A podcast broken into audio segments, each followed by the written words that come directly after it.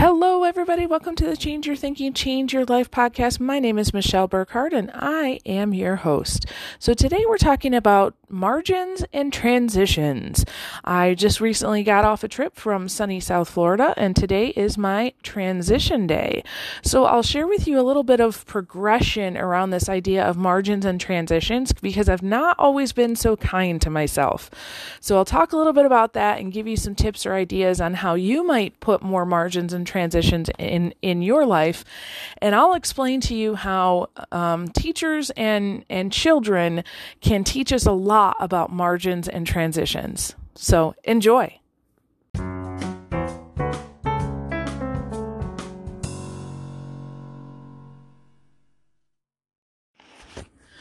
All right, so don't neglect margins and transitions in your schedule. Now, here's why. So, as many of you know, if you've been listening, uh, my husband and I just went on a, a quick three day trip to sunny South Florida. We really enjoyed ourselves. If you've been following us on social media, you've seen some pictures and videos that I put there for you.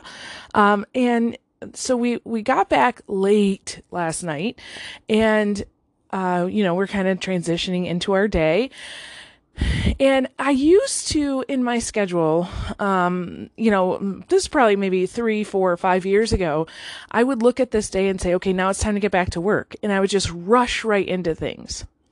Now, a few years ago, I realized after I take a trip, if I can take the day off and the day um, before and after, then that really helps me to get ready for my trip a little bit better, but also helps me to kind of recover from the trip, right?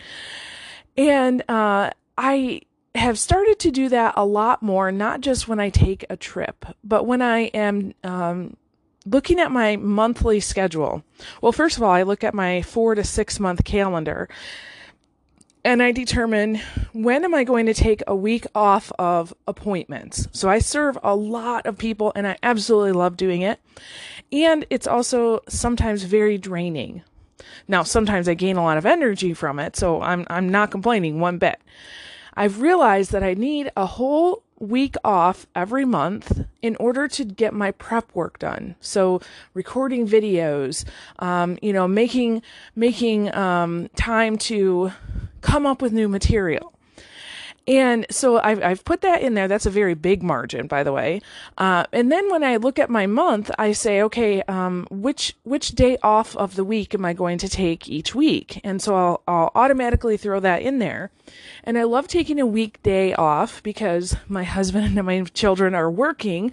And so then I really feel like I'm taking a day off. I can do the things that I need to do. Um, so weekends for me for, for many years have been um, time to get work done because I have childcare. So that's why I take one day off a week. And I also look at my daily schedule and ask myself, when are my most productive times? What work do I want to do during those times? And also, what where's the transition between my work again and serving others? So I made the executive decision a while ago that I would uh, not have any appointments until at one o'clock in the afternoon, if possible. Now, one day a week, I typically have a 10 o'clock appointment starting just because there are some people who need early appointments. And the reason why I did that was to have that margin, uh, to give myself time to, uh, you know, do my study in the morning, record a podcast, uh, you know, g- get emails answered, whatever those little things I need to do. And then at 10 o'clock, usually um, that's my writing time. So two hours every morning is spent just on working on my PhD dissertation.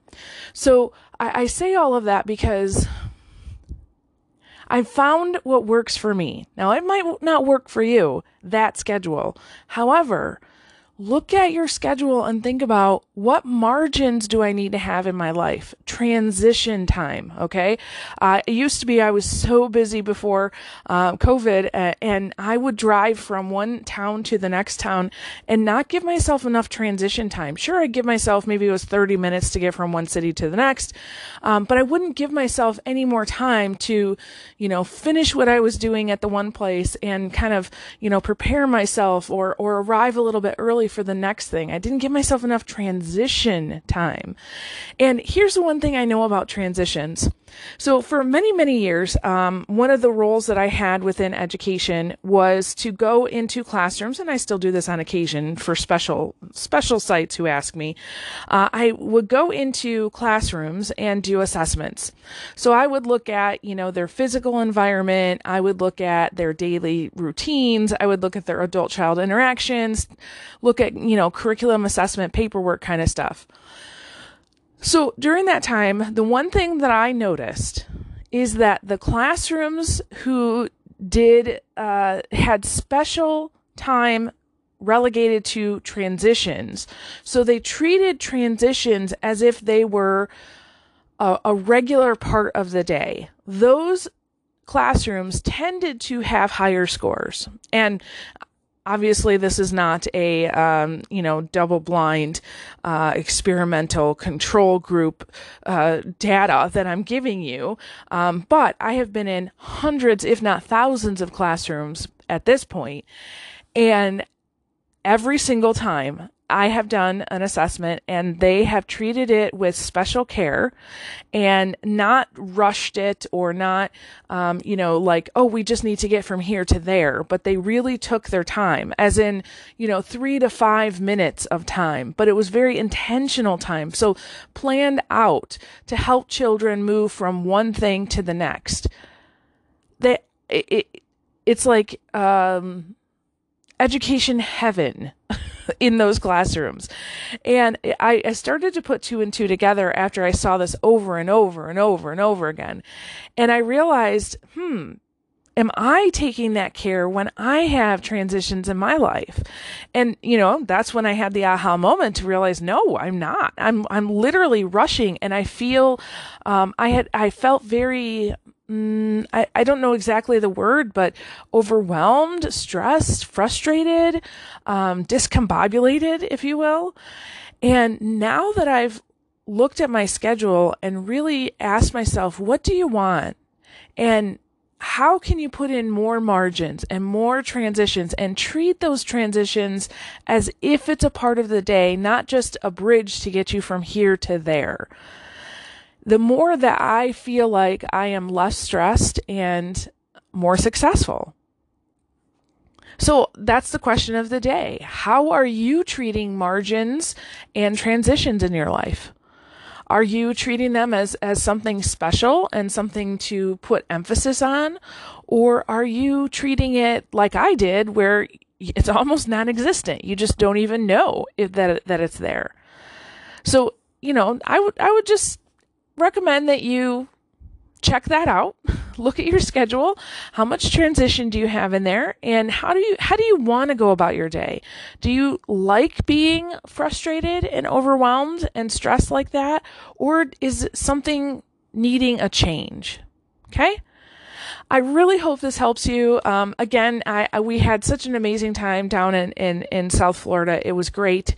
And I'm looking forward to today. I've got a few things in the afternoon, but mostly today is that transition day, allowing me time to move from here to there in an unrushed pace uh, so that for the rest of the week I can go and, and serve others at a higher level.